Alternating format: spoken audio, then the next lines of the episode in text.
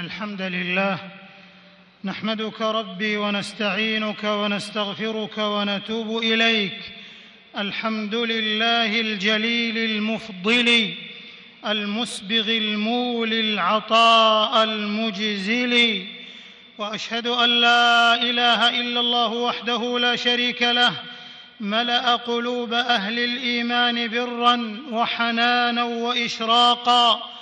وأشهد أن نبينا وسيدنا محمدا عبد الله ورسوله انتشل البرية بإذن ربه من سعار الشقاق إلى مغرورق المحبة والوفاق.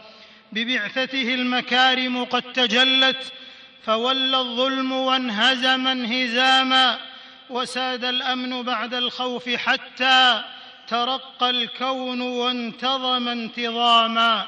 صلى الله وسلم وبارك عليه وعلى آله وأصحابه ذوي الأفئدة الرقاق والتابعين ومن تبعهم بإحسان ما تعاقب غروب وإشراق. أما بعد فإن أنفس ما ينحل من الوصايا المنجحات والعظات المبهجات تقوى الله عز وجل رب البريات فالتقوى أوثق العرى. وأغنى غناء لمن رام من المكارم الذرى وأعظم الزاد للشرف سيرا وسرا وتزودوا فإن خير الزاد التقوى. بشرى بشرى لمن زود التقوى لمنقلب حياه مدخر فيه ومطلع. معاشر المسلمين في زمان أجدبت فيه كثير من المشاعر حتى غدت هشيما يذروه الرياح وصوحت الجسوم من جواهرها الرأفة فآضت هياكل كالأشباح بعد أن برأها الباري جل في علاه موئلا لزكي الطباع ومنهلا للبر المشاع والإخاء المتقارض النفاع. تبرز قضية مقضة ترزح تحت مرهفها كثير من الأسر والبيوتات وتزيد آلامها وحسراتها داخل الغرف والحجرات فهي لون من ألوان الخلل الاجتماعي والتسلط القهري والأذى الحسي والمعنوي. إنها يا رعاكم الله قضية العنف الأسري التي تجتاح بعض المجتمعات وتعمل على هدم الأواصر الاجتماعية السامية والوشائج الروحية والخلقية النامية والعلائق الهطلة بالإنسانية الحانية. أيها المسلمون لا ريب أن من أهم الجوانب التي تولاها الإسلام بالعناية والرعاية وأحاطها بسياج منيع من الصيانة والحماية جانب الأسرة واستقرارها والتلاحم والتراحم بين أبنائها وأفرادها. فهي الأساس في تحقيق سعادة المجتمع وضمان استقراره. والركيزة العظمى في إشادة حضارة الأمة وبناء أمجادها والركيزة العظمى في إشادة حضارة الأمة وبناء أمجادها. ترفرف على جنباتها رايات الحب والمودة والرفق والرحمة.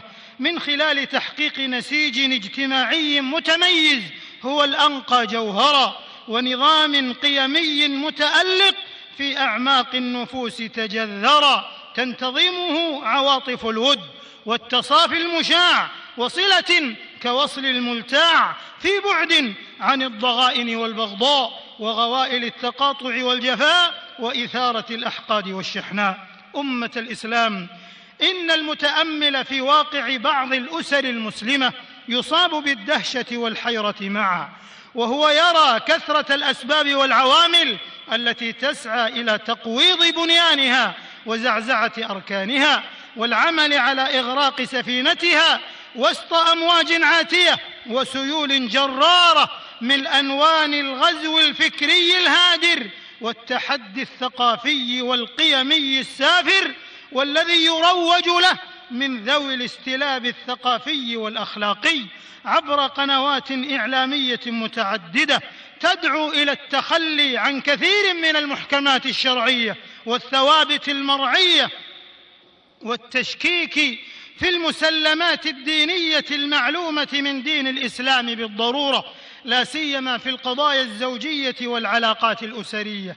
أضف إلى ذلك ما يعتري بعض المجتمعات في هذا الزمن من قصور في جوانب العقيدة وتطبيق الشريعة والتزهيد في العلم الشرعي وإعراض كل من الزوجين عن معرفة واجباته قبل حقوقه ويوم أن ضعف التدين الصحيح وعظم الجهل بالشريعة وطغت الماديات ضعفت أواصر التواصل الاجتماعي وتعددت مظاهر وظواهر العنف الأسري وهذا ما أكدت أكدته الدراسات العلمية الميدانية من أن خمسا وثلاثين في المئة من حالات العنف الأسري سببها ضعف الوازع الديني. فالله المستعان.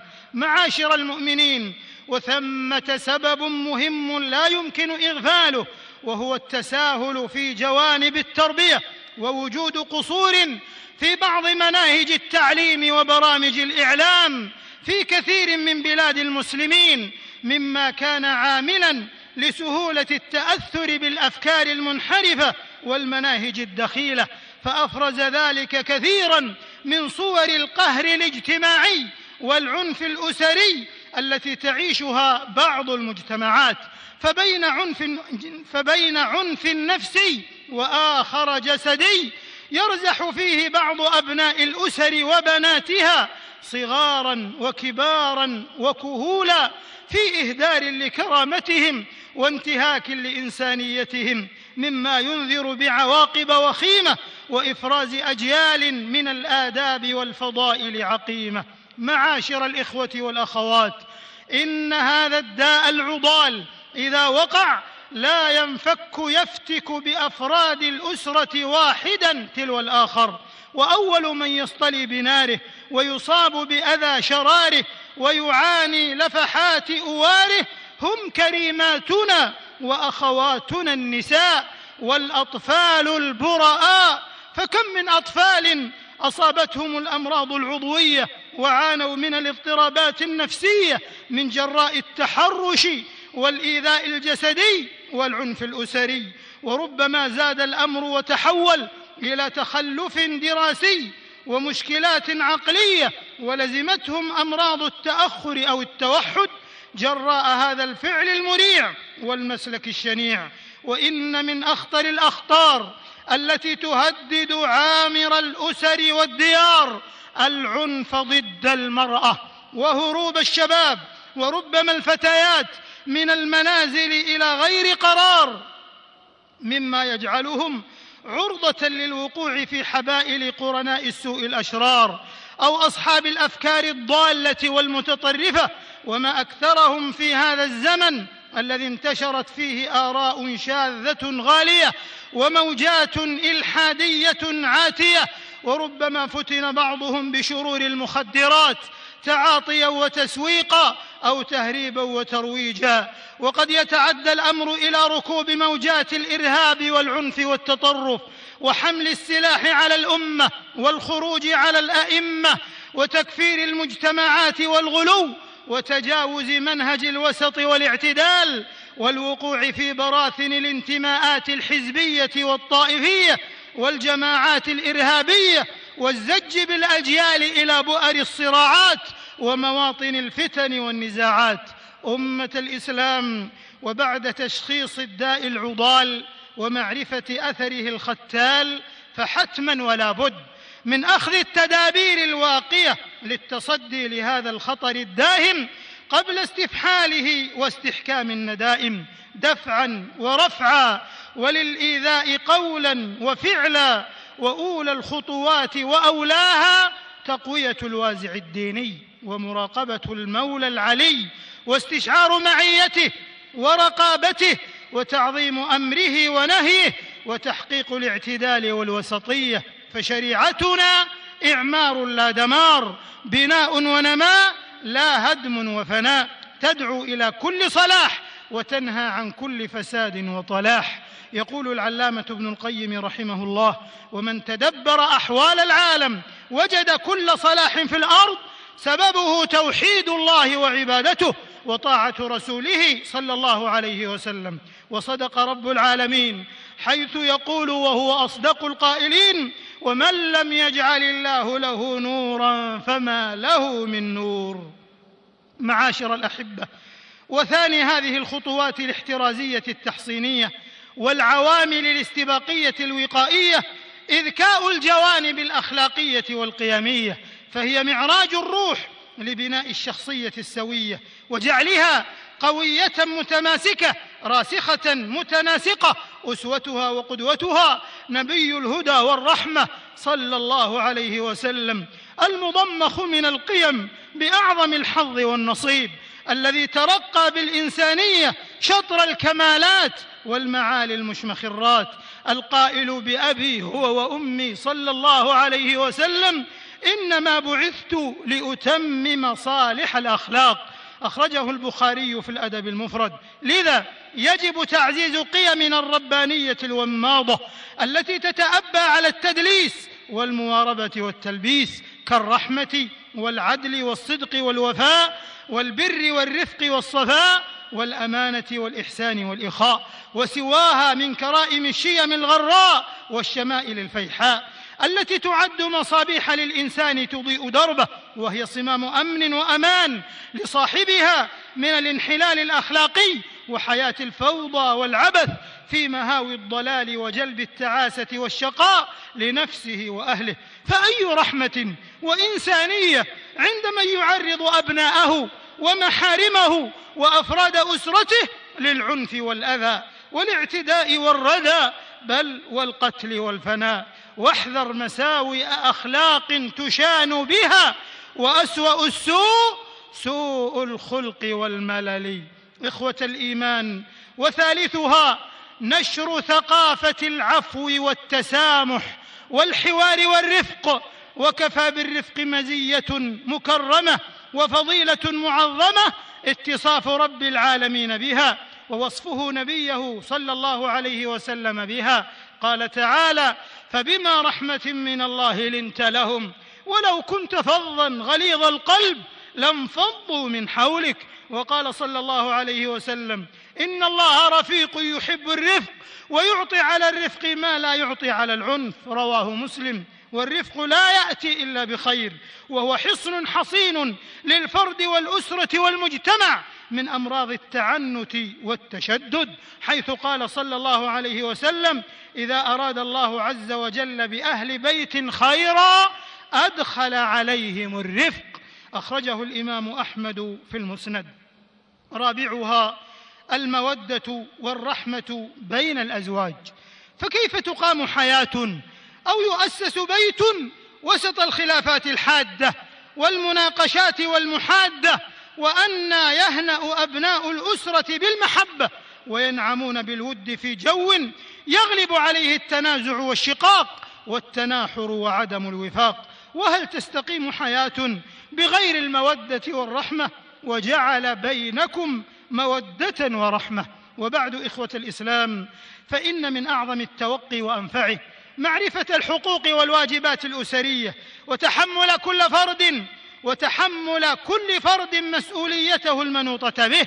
فلقد طاشت أفهام كثير من الناس إزاء حقيقة المسؤولية وفحواها ولم يستشعروا ثقل مراميها ومداها وهذا البلاء الذريع والشر الخفي الشنيع هو الذي يفتك بالأسرة ومقوماتها ثم بالأمة ومقدراتها وإنها لمسؤولية عظيمة. ان يبني الأبوان شخصية أبنائهم على أساس العقيدة الصحيحة والاعتزاز بدينهم وتراث أمتهم وأمن وتنمية أوطانهم محاطين بالإيمان والهدى والخير والفضيلة فيتحصنون عقديا وفكريا واخلاقيا بل يصبحون أقوياء في مواجهة الاستهداف المبطن والمؤثرات المحيطة بهم. لا ينهزمون أمام ضروب الباطل ولا يضعفون أمام التيارات الفكرية الزائفة وهذه كلها وقايات نافعة ودوافع ناجعة وضمانات كافية قبل مداهمة الأخطار والأزمات. أما إذا وقعت النازلة والواقعة فليس لها من دون الله كاشفة أو رافعة فدواؤها الشافي وترياقها الوافي اللجوء إلى الله تعالى وتحكيم شريعته. والله المسؤول أن يصلح شأن الجميع في الحال والمآل. إنه خير مسؤول وأكرم مأمول. أعوذ بالله من الشيطان الرجيم. يا أيها الذين آمنوا لا تخونوا الله والرسول وتخونوا أماناتكم وأنتم تعلمون. بارك الله لي ولكم في الوحيين ونفعني وإياكم بهدي سيد الثقلين. أقول قولي هذا وأستغفر الله العظيم الجليل لي ولكم ولسائر المسلمين والمسلمات من كل الآثام والخطيئات فاستغفروه وتوبوا إليه إنه كان للأوابين غفورا.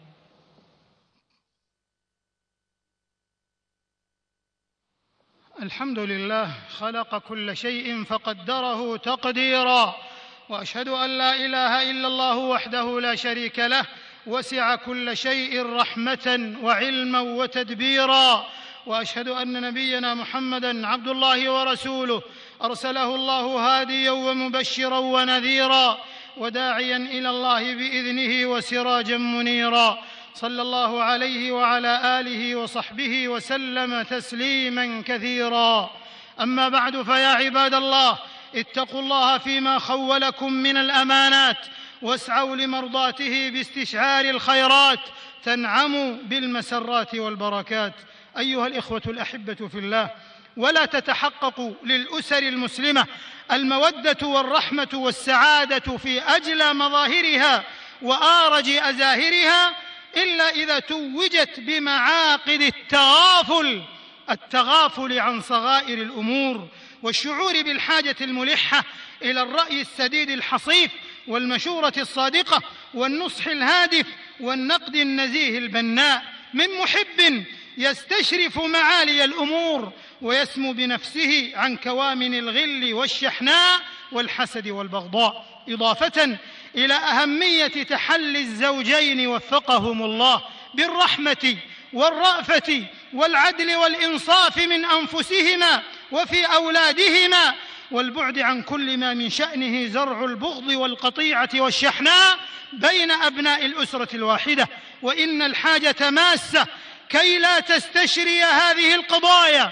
إلى حد الظواهر المقلقة إلى سن الأنظمة الرادعة والتعزيرات الزاجرة لكل مرتكب لها كما تبدو أهمية وضع خطط استراتيجية متكاملة تضمن الإجراءات الوقائية والعلاجية لهذه القضايا الاجتماعية والاطلاع بمشروع إسلامي حضاري عالمي لضمان حقوق المرأة والطفل والأسرة لينعم الجميع بالأمان الأسري والسلم الاجتماعي. هذا وإننا لنحمد الله تبارك وتعالى على ما يسر من حفظ واستتباب أمن هذه البلاد المباركة من خلال الإنجازات الأمنية الكبيرة والاستباقات المثالية العظيمة التي تتحقق ولله الحمد والمنة بفضله سبحانه ثم بما يبذله رجال أمننا المجاهدون في سبيل الله ثم في سبيل خدمة دينهم وولاتهم وأمن بلادهم من الكشف عن المخططات الإرهابية والقبض على البغاة المفسدين المجرمين في حوادث التفجير والإرهاب وتقديمهم للعدالة وتحكيم شرع الله فيهم مما فوت الفرصة بفضل الله على المتربصين المعتدين. وكذا الجهود العظيمة والإنجازات الكبيرة في مجال مكافحة المخدرات والقبض على مروجيها ومهربيها وتنفيذ أحكام الله فيهم وسيظل بإذن الله أمن بلاد الحرمين الشريفين وتلاحم ووحدة أبنائها صخرة شماء تتهاوى أمامها سهام الحاقدين الحاسدين وسيعلم الذين ظلموا أي منقلب ينقلبون. ألا واعلموا رحمكم الله أن أغض الكلام لفظا وأنفعه وعظا. كلام من أنزل القرآن وتولاه حفظا. القائل في محكم قيله وأصدق تنزيله إن الله وملائكته يصلون على النبي. يا أيها الذين آمنوا صلوا عليه وسلموا تسليما.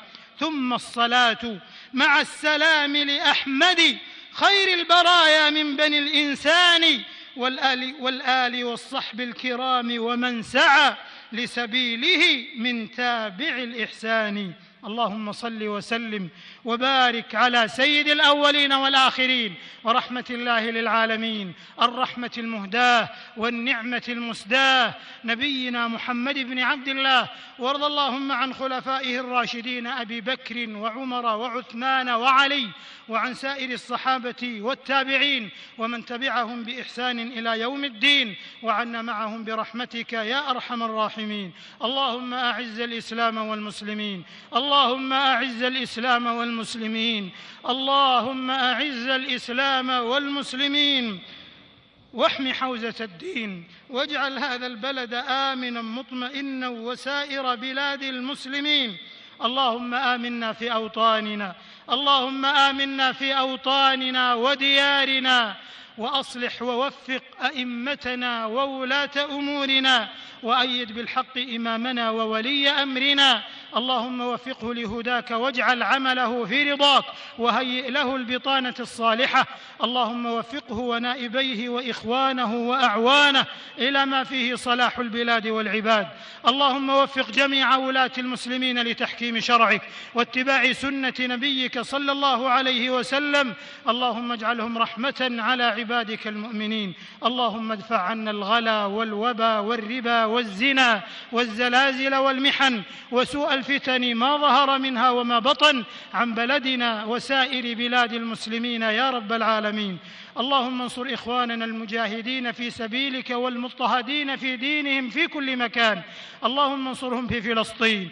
اللهم أنقذ المسجد الأقصى من براثن اليهود المعتدين الغاصبين المحتلين. اللهم اجعله شامخا عزيزا إلى يوم الدين. اللهم كن لاخواننا في بلاد الشام وفي العراق وفي كل مكان يا رب العالمين. اللهم أصلح أحوالهم. اللهم احقن دماءهم. اللهم وحد صفوفهم. واجمع كلمتهم ولم شملهم على كتابك وسنة نبيك صلى الله عليه وسلم. يا رب العالمين. اللهم أنت الله لا إله إلا أنت أنت الغني ونحن الفقراء. أنزل علينا الغيث ولا تجعلنا من القانطين. اللهم أغثنا اللهم أغثنا اللهم أغثنا اللهم أغث بلادنا بالخيرات والأمطار وقلوبنا بالإيمان واليقين. يا رب العالمين. اللهم إنا نستغفرك إنك كنت غفارا. فأرسل السماء علينا مدرارا. ربنا آتنا في الدنيا حسنة وفي الآخرة حسنة وقنا عذاب النار. ربنا تقبل منا إنك أنت السميع العليم. وتب علينا إنك أنت التواب الرحيم. واغفر لنا ولوالدينا ولوالديهم وجميع المسلمين والمسلمات الأحياء منهم والأموات. إنك سميع قريب مجيب الدعوات.